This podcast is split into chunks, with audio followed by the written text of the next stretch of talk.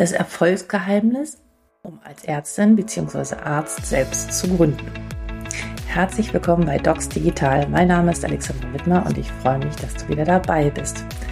Dieser Podcast ist für Ärztinnen und Ärzte und Entscheiderinnen und Unterscheider gemacht. Das Ziel ist es, dich zu inspirieren und zu motivieren, neue Wege zu gehen, damit wir gemeinsam die digitale Medizin und Kultur gestalten. Das Motto dieses Podcasts ist Become a Digital Doctor and Change the Culture of Medicine. Heute bei mir zu Gast ist der Dr. Philipp Kurz. Er ist Arzt, Co-Founder und Co-CEO der Firma Famedli. Er gründete als Arzt diese Firma und zwar zu einem ganz bestimmten Zeitpunkt. Immer noch sehr ungewöhnlich, aber wie es dazu kam und warum das als Medizinerin oder Mediziner immer noch etwas ganz Besonderes ist, verrät ihr der. Außerdem sprechen wir über die ersten Schritte auf dem Weg einer solchen Gründung und welche Vision er für diese Firma hat. Ganz viel Spaß beim Zuhören. Hallo und herzlich willkommen bei Docs Digital. Mein Name ist Alexandra Wittmer und ich freue mich über den heutigen Gast, den Dr. Philipp Kurz. Philipp ist Arzt und Gründer, wie er schreibt, mit einer Leidenschaft fürs digitale Gesundheitswesen und sichere Kommunikation im Krankenhaus und in der Pflege. Schön, dass du da bist. Ja, schön, dass ich da sein darf. Philipp, du hast äh, einen immer noch für viele Medizinerinnen und Mediziner einen ungewöhnlichen äh, Lebenslauf. Du hast Medizin studiert und statt dann in die Klinik zu gehen oder in die Praxis zu gehen, hast du selbst gegründet. Ähm, wie kam es dazu? War das immer von Anfang an dein Plan gewesen, am ersten Tag des Studiums, ich werde selbst äh, Unternehmer? Oder ähm, hattest du noch die Idee, wirklich in der Klinik Patienten zu helfen? Ähm, ja, also am ersten Tag meines Studiums war ich eigentlich der festen Überzeugung, ich gehe in die Forschung und mache eigentlich nur Forschung. Mhm. Dann äh, nach mhm. dem Studium, dann drehte sich das aber irgendwann während dem Studium, da war ich lange Zeit fest davon überzeugt, dass ich auch klinisch tätig werde als Arzt. Und das drehte sich dann mhm. eigentlich erst so in den letzten anderthalb Jahren, so in den letzten Praktika und im praktischen Jahr dann.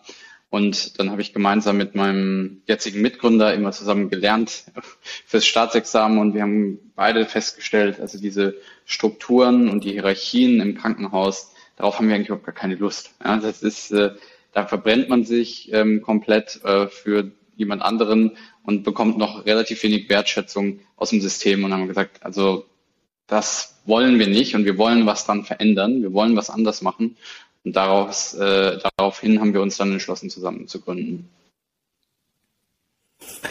Das klingt jetzt so einfach, aber eigentlich ist man ja in, als Mediziner in so einer Bubble gefangen und überhaupt sich schon einzugestehen in einen, in einen Zeitraum, wo man noch irgendwie lernt, wie so ein Irrer jeden Tag, ähm, das kann es nicht sein, aber sich trotzdem zu motivieren, das noch zu Ende zu bringen, das ist ja sicherlich schon eine Herausforderung. Wie habt ihr denn überhaupt gemerkt, da gibt es noch mehr darüber hinaus und wir wollen am System was verändern?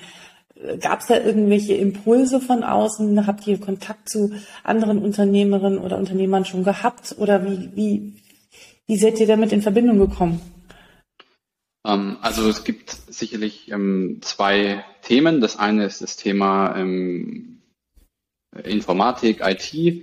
Und da ähm, habe ich in meiner Doktorarbeit selbst auch so ein bisschen Programmieren gelernt, also jetzt relativ basic, aber Aha, immerhin. Mhm. Und habe da gemerkt, also damit, da steckt ja so viel Potenzial drin und ich habe da nur mal ein bisschen an der Oberfläche gekratzt und wenn man das vernünftig macht, kann man da so viel vereinfachen in der Gesundheitsbranche.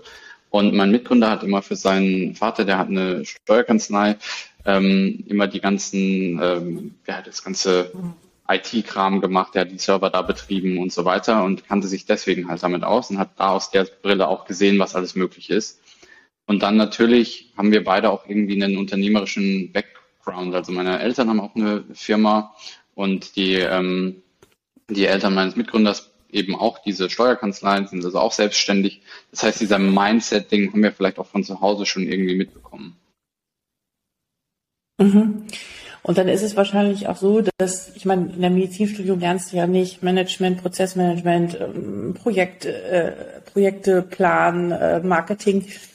War das auch etwas, was du sozusagen dir nochmal zusätzlich irgendwie angeeignet hast oder wie, wie, wie gehst du da vor? Also das äh, ist tatsächlich viel Learning by Doing.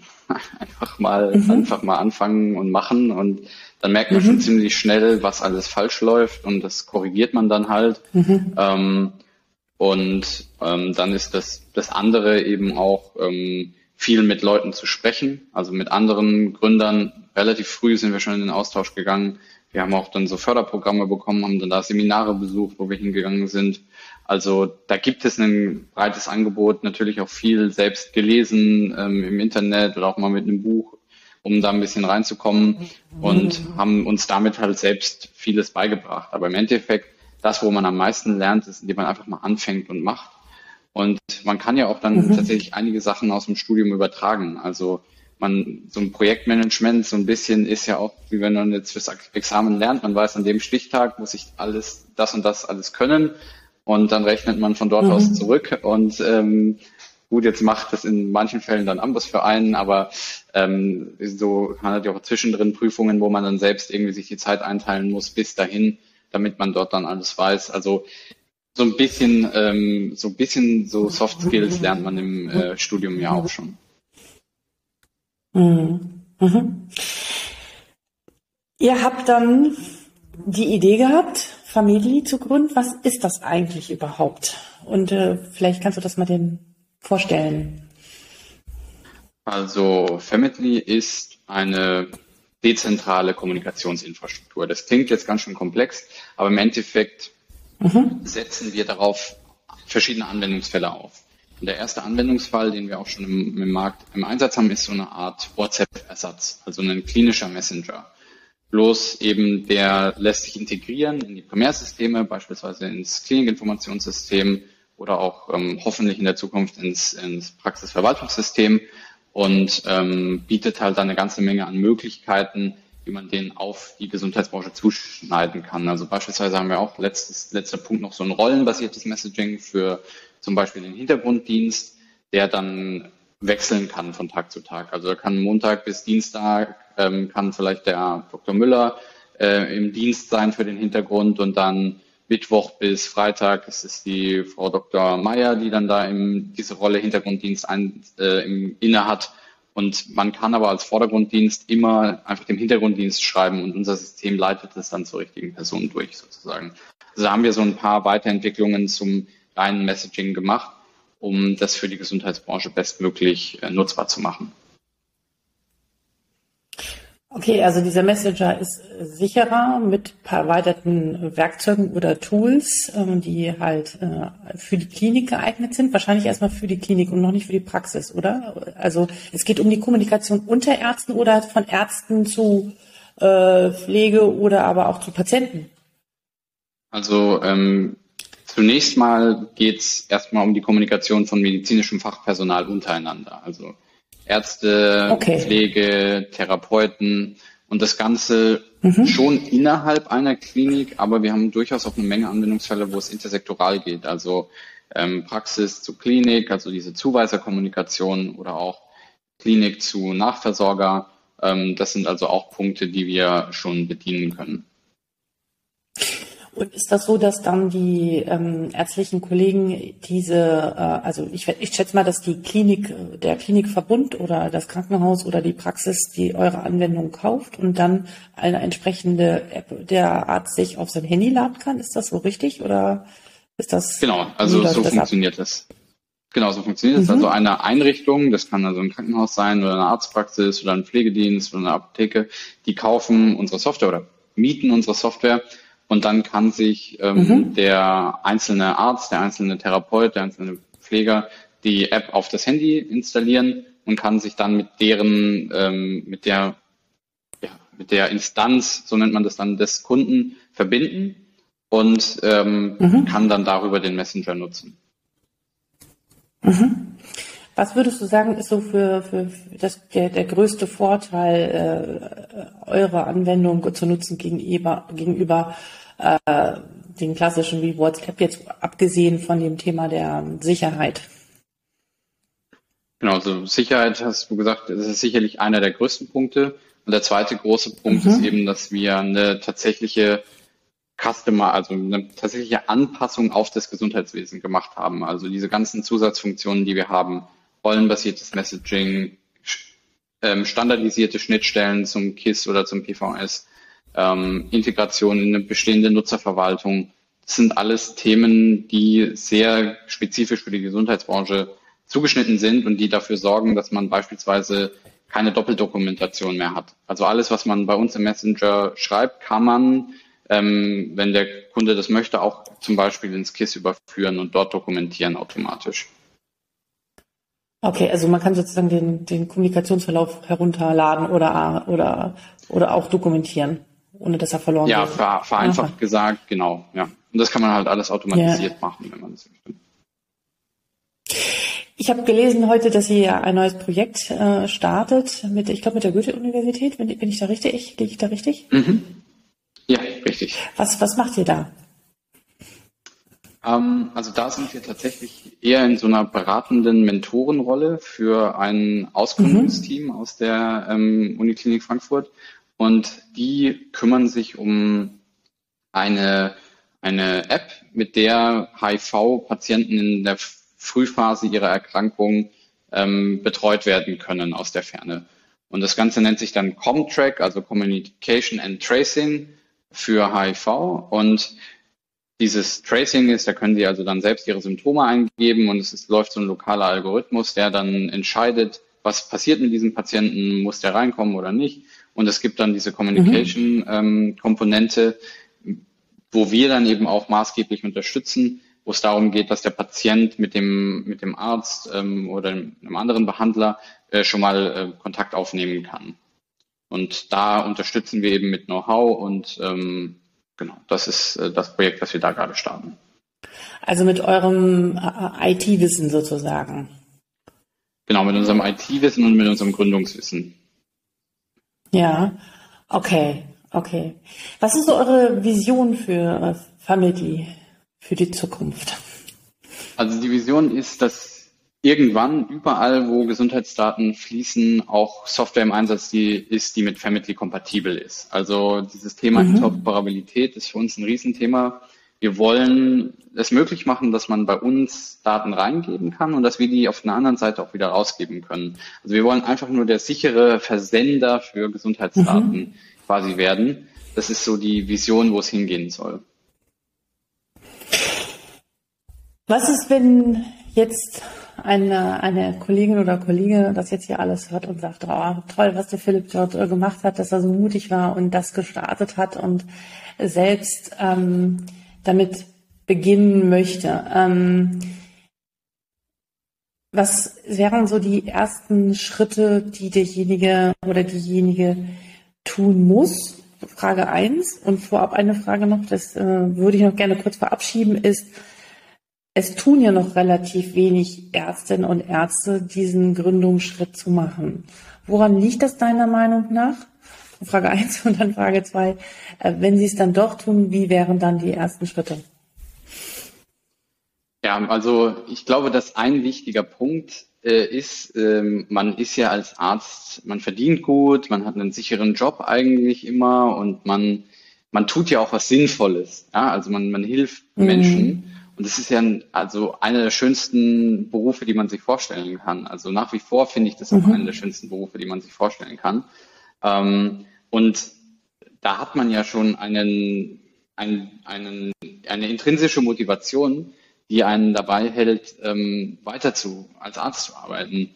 Und da muss schon eine ganze Menge passieren. Also diese ganzen schlechten Rahmenbedingungen, die wir ja alle kennen, die müssen mhm. schon ganz schön schlimm sein, dass man sagt, ich ähm, gebe jetzt die Patentenbehandlung auf und ich gebe mein mhm. fixes Gehalt auf und ich gebe meine eine sichere Arbeitsstelle auf.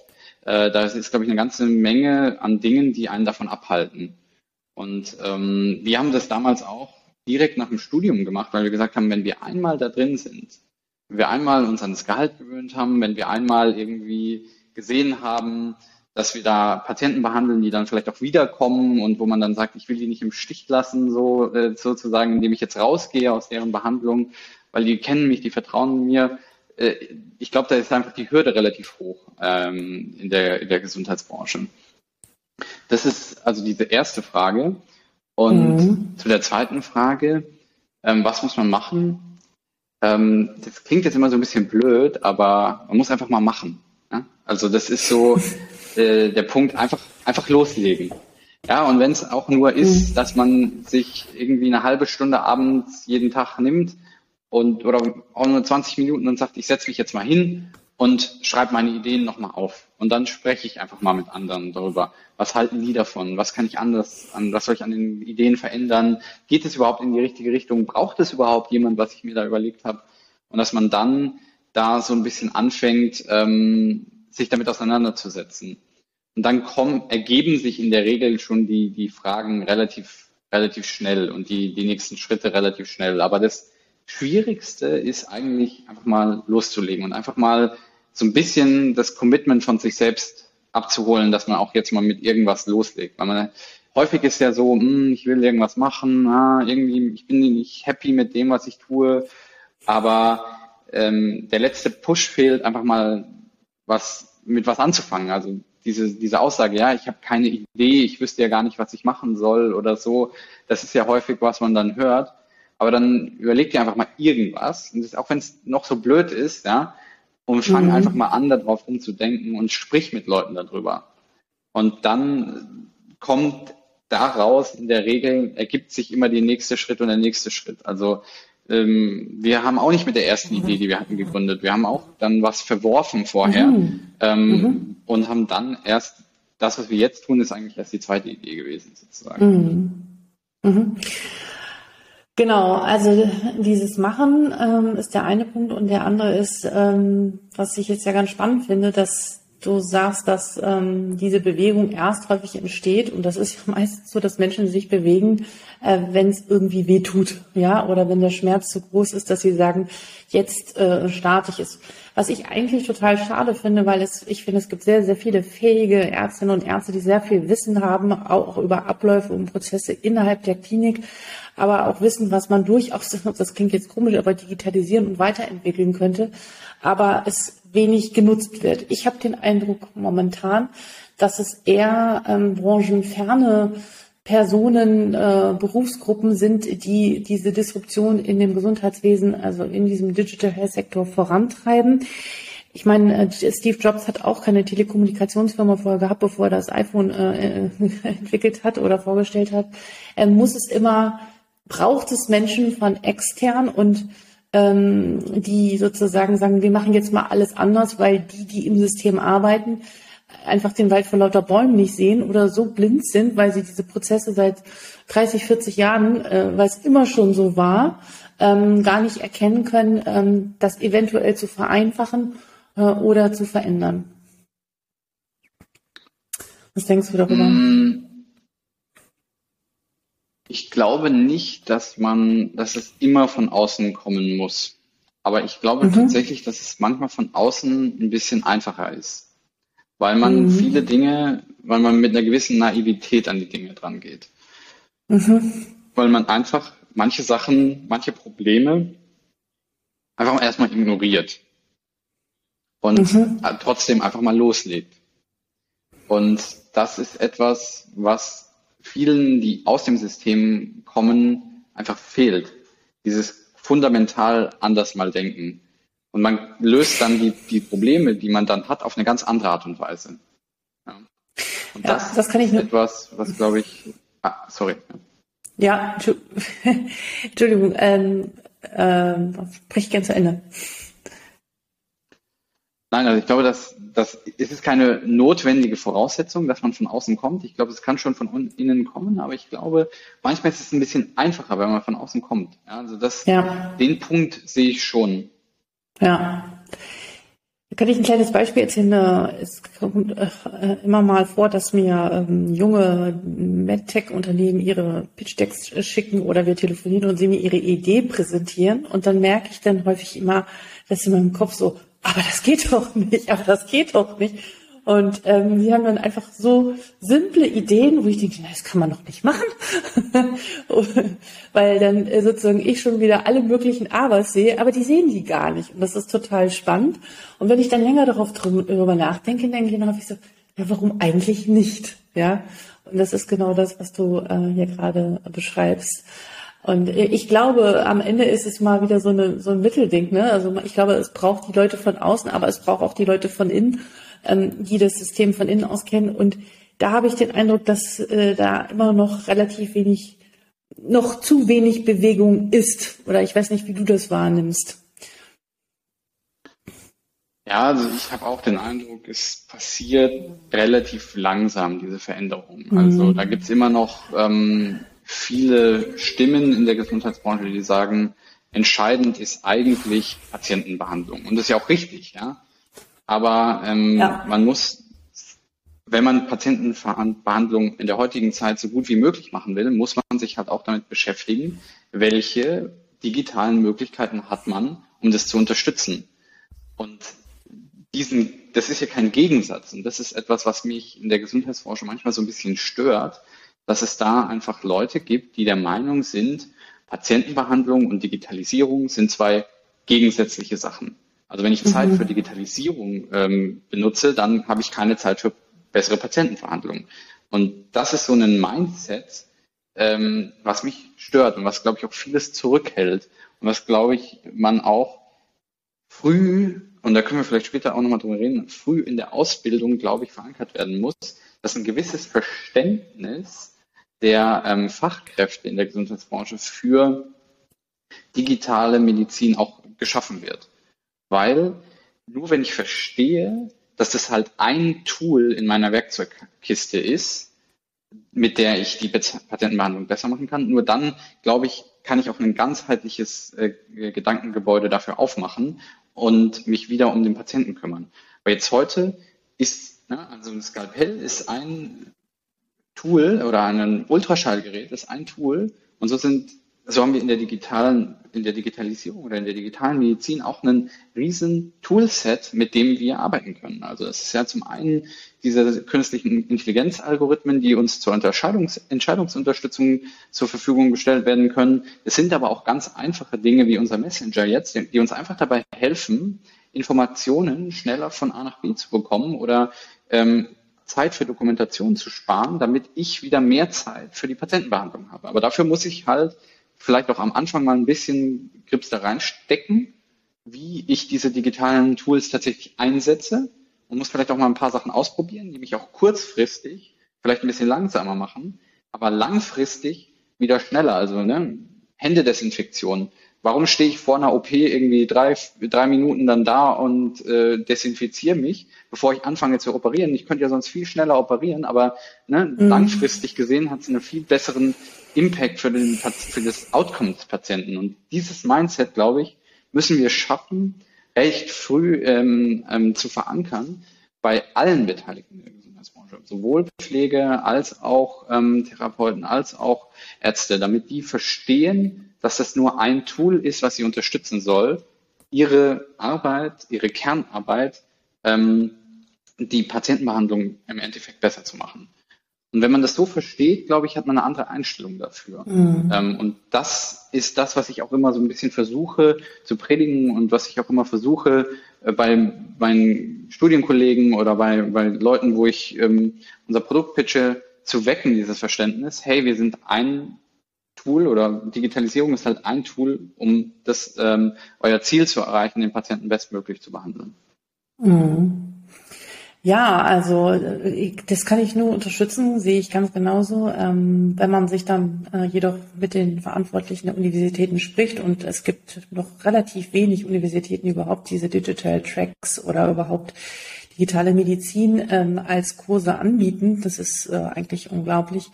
Oh, und dann hört, dass sozusagen das Interesse noch sehr bescheiden ist, ähm, dann finde ich das schon äh, sehr erstaunlich und sollte sich doch dringend ändern, weil ab 2026 ist das Thema digitale Medizin mit all den Themen, was dazugehört, ähm, auf alle Fälle auch prüfungsrelevant. Und da bis dahin haben wir noch einiges zu tun, dass das wirklich in den Köpfen ankommt, aber nicht nur dort. Ich meine, man muss auch mal sozusagen die ärztlichen Kollegen in meinem Alter sehen und plus. Da sind noch welche locker 20 Jahre im Job. Wir müssen auch alle erreichen, die plus 45 sind, ja, und die auch mitnehmen. Und äh, da sozusagen eine Offenheit äh, für zu schaffen, ist nicht immer so leicht, weil der Alltag äh, zeigt Ihnen immer noch an vielen Stellen, dass viele digitale Anwendungen nicht miteinander kompatibel sind oder dass es schwierig ist, ähm, dort hineinzukommen. Ich weiß nicht, sicherlich ist einerseits die Aufklärung oder die, die, die Lehre relevant. Auf der anderen Seite, glaube ich, braucht es immer wieder Verantwortliche und viel Kommunikation in den Praxen, aber auch in den Kliniken von den Entscheidern, die immer wieder ähm, sozusagen für diese Veränderung werben. Und es wird nicht alles immer gleich leicht oder besser. Ich habe vor kurzem mit einem Medizininformatikprofessor gesprochen, der sagte, wenn man den Menschen verspricht in den Kliniken, wenn du das anwendest, hast du gleich mehr Zeit für deine Patienten. Und das nicht sofort passiert, dann sind viele frustriert und dann machen sie die Schotten hoch und wollen nichts mehr davon hören. Also man muss ihnen schon realistisch sagen, ja, es es, es wird erstmal ein bisschen schwierig, ja, und es ist erstmal ein bisschen anstrengend, aber mittelfristig und langfristig definitiv haben wir sehr viel mehr davon und das Arbeiten wird leichter. Das sehe ich ganz genauso. Also ja. ich, man, aber das ist ja, man kriegt ja nichts ohne Aufwand. Also niemand nee. schenkt nee. einem äh, Zeit einfach so, sondern nee. also auch wenn ich eine neue Untersuchungsmethode lerne, die mir vielleicht extrem viel Zeit spart, muss ich auch erstmal lernen, wie ich die Untersuchungsmethode überhaupt anwende. Das kostet mich ja auch Zeit. Und das ist etwas, das ist halt ein, diesen Return on Invest, das sehen, sieht man häufig noch nicht. Also da muss man auch sagen, zum Teil in der Historie verständlich, wenn man sich mal anschaut, wie beispielsweise Digitalisierung mit diesen Kartenlesern da in der Praxis dann manchmal funktioniert hat. Das hat nicht viel vereinfacht und es hat einfach ewig gedauert.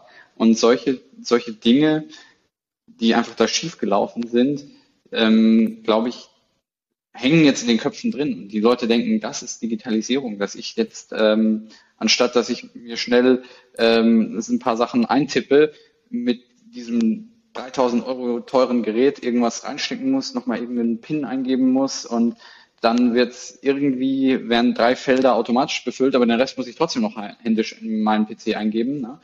Das ist ja die gelebte, erlebte Realität und diese, diese negativen Erfahrungen, die muss jetzt, die müssen wir jetzt erstmal wieder, ähm, wieder korrigieren und denen zeigen, hey, also Digitalisierung kann halt auch Spaß machen. Ja, also kann auch ähm, einem wirklich Zeit sparen, kann einen weiterbringen. Genau, und dafür braucht es Leute so wie dich, die so als Pioniere, so empfinde ich es zumindest, vorausgehen und da sehr aktiv sind. Und es geht, glaube ich, viel um Bewusstsein schaffen und Aufklärung, bis das wirklich bei den Leuten ankommt, die dann wirklich in den Praxen jeden Tag sitzen und ähm, die, die Patientinnen und Patienten versorgen. Du bist, um da ähm, ein äh, Du bist da sehr aktiv, finde ich. Und ähm, das ist auch noch eine Frage an mich. Also, oder es hat mich vor kurzem eine junge äh, Ärztin gefragt, wie komme ich denn in diese Welt der, der digitalen Medizin überhaupt rein? Was mir auffällt bei dir, du bist sehr aktiv auf LinkedIn, du bist, du präsentierst viel, du diskutierst viele Dinge. Ist das etwas, was man in diesem Moment, zu diesem Zeitpunkt noch tun muss, sollte, darf, ähm, damit man überhaupt das Thema erstmal setzt? Ähm, definitiv. Also mhm. ich würde sagen, was immer hilft, ist einfach mal drüber zu sprechen. Mhm. Also wenn man sich dafür interessiert, darüber zu sprechen und dann wird man ja relativ schnell feststellen, bei wem trifft es auf Gegeninteresse, mit wem mhm. kann man sich unterhalten. Und dann ähm, geht es auch relativ fix, dass man da irgendwie in diese Kreise reinkommt. Also und wenn es da jetzt jemanden gäbe, der sich dafür interessiert, kann sich auch immer gerne bei, kann er oder sie sich auch immer gerne bei mir melden. Und ähm, ich habe da inzwischen ein ganz gutes Netzwerk an Digital Health Unternehmern, ähm, wo ich auch einfach, die es auch sich gerne mal die Zeit nehmen. Also das ist überhaupt gar kein Problem. Klar, jetzt wird man nicht irgendwie tagelang sich mit denen austauschen können, aber einfach mal so ein erstes Gespräch, so einen ersten Impuls zu geben, da bin ich immer gerne bereit. Das sind auch viele andere Unternehmer aus der Gesundheitsbranche bereit, einfach mal mit äh, denen zu sprechen. Und sonst glaube ich auch, muss man ja gar nicht, wie gesagt, gar nicht mal direkt in, mit jemandem da aus der Branche anfangen, sondern man kann ja auch einfach mal im Kleinen darüber sprechen und dann kommt man relativ schnell an die Leute, die irgendwo da mit drin sind. Und ähm, selbst aktiv zu werden, ist, glaube ich, nie eine schlechte Idee. Also selbst ähm, sich einen Kanal vielleicht zu suchen und einfach einmal anfangen, darüber zu sprechen, mhm. ist, ja, das kann nicht verkehrt sein. Also im, im, im schlechtesten Fall merkt es irgendjemand in der eigenen Organisation und man bekommt irgendwelche Spezialaufgaben zum Thema Digitalisierung und ist dann ganz, ganz schnell ähm, in einer Position, äh, wo man ähm, diese, diese Kontakte auch im Rahmen oder im Rahmen der Tätigkeit, der eigenen Tätigkeit aufbauen kann.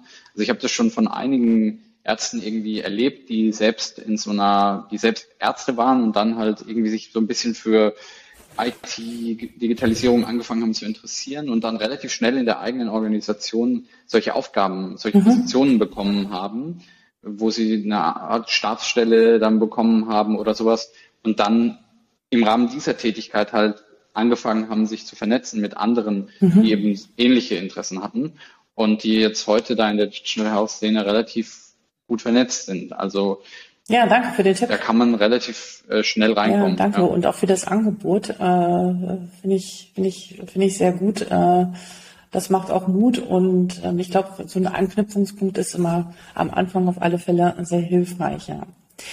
Ich würde noch gerne zum Schluss mit dir eine kleine Reise auch in die Zukunft machen, ins Jahr 2030. Es gibt aufgrund von anderen Datenschutzregelungen und Regulierungen weltweit in den USA und China sind die sehr schnell dabei und ähm, die KIs entwickeln sich da, glaube ich, würde ich mal sagen, noch deutlich schneller als jetzt aktuell hier in Europa. Aber es wird viel Veränderung geben und ich glaube, wir brauchen da auch eine eigene Position äh, sowohl von der, von der Geschäftsseite her, aber auch von der ärztlichen Seite. Was glaubst du, wie sich die Medizin also in zehn Jahren verändert haben wird und welche Rolle werden Ärztinnen und Ärzte spielen? Wie wird sich die Funktion verändern? Worauf wird es am meisten ankommen? Und was dürfen wir eventuell auch verlernen? Um, ähm, also ich glaube, dass sich die, die ähm, Rolle der Ärztinnen und Ärzte ähm, in gewisser Weise weiterentwickeln wird zu so einer Art ähm, Managementposition, wo verschiedene ähm, Tool, wo man halt entscheiden muss, mit welchen Tools gearbeitet wird und wie Aufgaben auch verteilt werden rund um einen Patienten. Mhm weil ähm, und man wird eine, eine stärkere koordinative Funktion, glaube ich, einnehmen. Aber im Endeffekt die Arbeit am Patienten, die wird nie weggehen, glaube ich. Also man wird immer am Patienten arbeiten. Und das ist ja auch gut so. Ähm, aber man wird sich schon mehr damit beschäftigen müssen, welche Therapie setze ich ein. Es gibt neue Therapieformen, die gerade entwickelt werden. Nicht nur digitale Therapien, sondern auch ähm, personalisierte mhm. Medizin und so weiter. Also es gibt sehr viel mehr Möglichkeiten. Das muss man koordinieren. Und dann hat man eben auch viel mehr in der Medizintechnik, entwickelt sich alles extrem schnell weiter. Und man hat halt noch diesen Baukasten digitale Medizin, den man auch noch mit einbeziehen muss. Und wenn man das alles nebeneinander legt, glaube ich, dass man dort eine viel stärker koordinative Funktion einnimmt. Welches passt zu welchem Patienten? Und dass man da noch viel breiter sich aufstellen muss. Und ich glaube, ähm, dass man vielleicht so ein bisschen aufgeben darf, ähm, ganz, ganz, ganz tief in Dinge reingehen zu oder in alles reinzugehen. Mhm. Also die, man muss, glaube ich, nicht mehr dieser ganz große Generalist sein, sondern man muss wirklich mehr sich spezialisieren und muss vielleicht dann auch mal sagen, okay, wenn ich jetzt, sagen wir mal, wenn ich Orthopäde bin und weiß nicht alle, weiß nicht äh, die letzte Hautkrankheit noch, dann ist das auch okay. Dann ist das nicht schlimm, so, ja. Also ich muss vielleicht so ein paar Red Flags dann noch können, aber alles andere gibt mir dann die KI ähm, raus, na, das könnte auch das oder das sein. Und dann sage ich, okay, das soll jetzt mal der Dermatologe dann klären mit, seinen, mit seinem Baukasten, aber ähm, mehr wird es, glaube ich, dann, da kann ich dann eher sagen, ich gebe diesen generalistischen An, äh, Ansatz ein bisschen mhm. auf. Ich glaube, es wird auch und das ist ja auch schon, ist ja, hat ja schon gestartet. Ne, genau, das ist ja auch überhaupt nicht mehr mit der Masse des Wissens überhaupt gar nicht vereinbar. Das, äh, äh, und das wird ja noch immer mehr so werden. Die Frage ist vielmehr, die, ich glaube, die Fähigkeit herauszufinden, wo finde ich welche Informationen, welche Daten sind wirklich valide ähm, und wie kann ich diese ganzen Daten oder Entscheidungen, auch transparente Entscheidungen, die auch eine KI trifft, man muss ja auch wissen, wie die zu ihrer Entscheidung gekommen ist, finde ich bis zu einem gewissen Grad. ähm, wie kann ich das in eine patientengerechte Sprache übersetzen, so dass ich noch diesen Menschen auch erreiche. Also. Ja, definitiv. Ja. Spannend. Ähm, wie gibt es in äh, einem Buch, was du den äh, Zuhörern und Zuhörern oder den Zuschauern und Zuschauern empfehlen möchtest, was du mal in deinem Leben gelesen hast oder in den letzten Jahren, was dich nachhaltig beeinflusst hat? Sowohl ein Sachbuch oder einfach ein Roman oder auch zwei, wie du möchtest. Gibt es da etwas? etwas? Hm. Ähm, ja, also tatsächlich habe ich ein, äh, vor kurzem ein Buch gelesen. Mhm. Ist auch ein relativ bekanntes Buch, aber ich kann es trotzdem jedem empfehlen. Und zwar von ähm, Dale Carnegie, How to Win Friends and Influence People, heißt es auf, auf Englisch.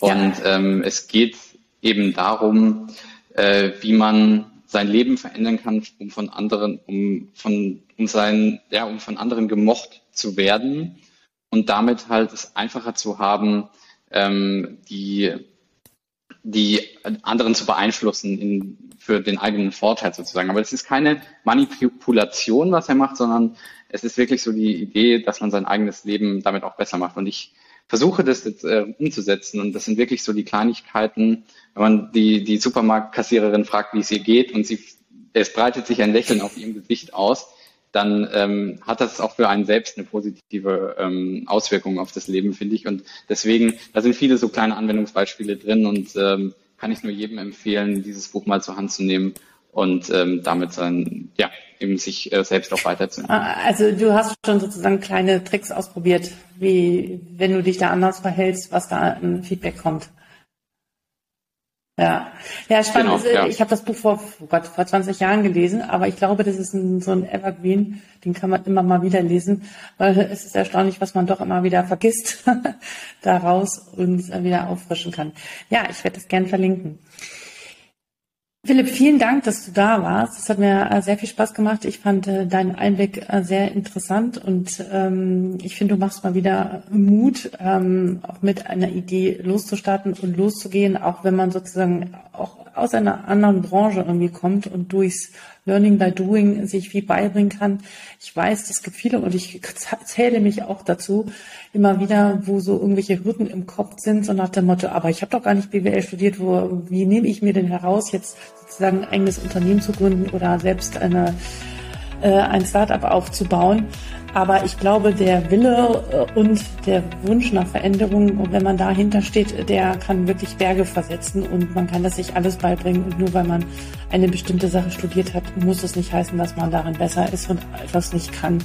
Insofern ähm, fand ich das einen tollen Einblick. Ich wünsche euch weiterhin total viel Erfolg. Ich bin mir sicher, wir werden noch sehr viel von euch hören und dass ihr passend eure Vision irgendwann überall in aller Kliniken und in Praxen in Deutschland vorzufinden seid. Vielen, vielen Dank. Ja, danke. Vielen Dank für deine Zeit und dass du bis jetzt dabei geblieben bist. Ja, was denkst du? Gründung als Arzt oder Ärztin jetzt außerhalb der klassischen Praxis, ist das was für dich? Oder sagst du eher, Schuster, bleib bei deinen Leisten und äh, das sollen alle anderen machen? Oder ist es nicht doch an der Zeit, dass wir auch unsere klinische Expertise in Gründungen umsetzen, um die Transformation des Gesundheitswesens mitzugestalten. Ich freue mich über deine Meinung. Bitte schreibe mir unter info@docsdigital.de. Ich antworte immer und bin sehr begeistert, Rückmeldungen zu bekommen. Ansonsten freue ich mich, wenn du diesen Kanal auf äh, deinem ja, Handy abonnierst und mir noch am besten eine 5-Sterne-Bewertung bei iTunes hinterlässt. Darüber wäre ich, würde ich mich sehr, sehr freuen. Vielen Dank und bis bald, Alexandra.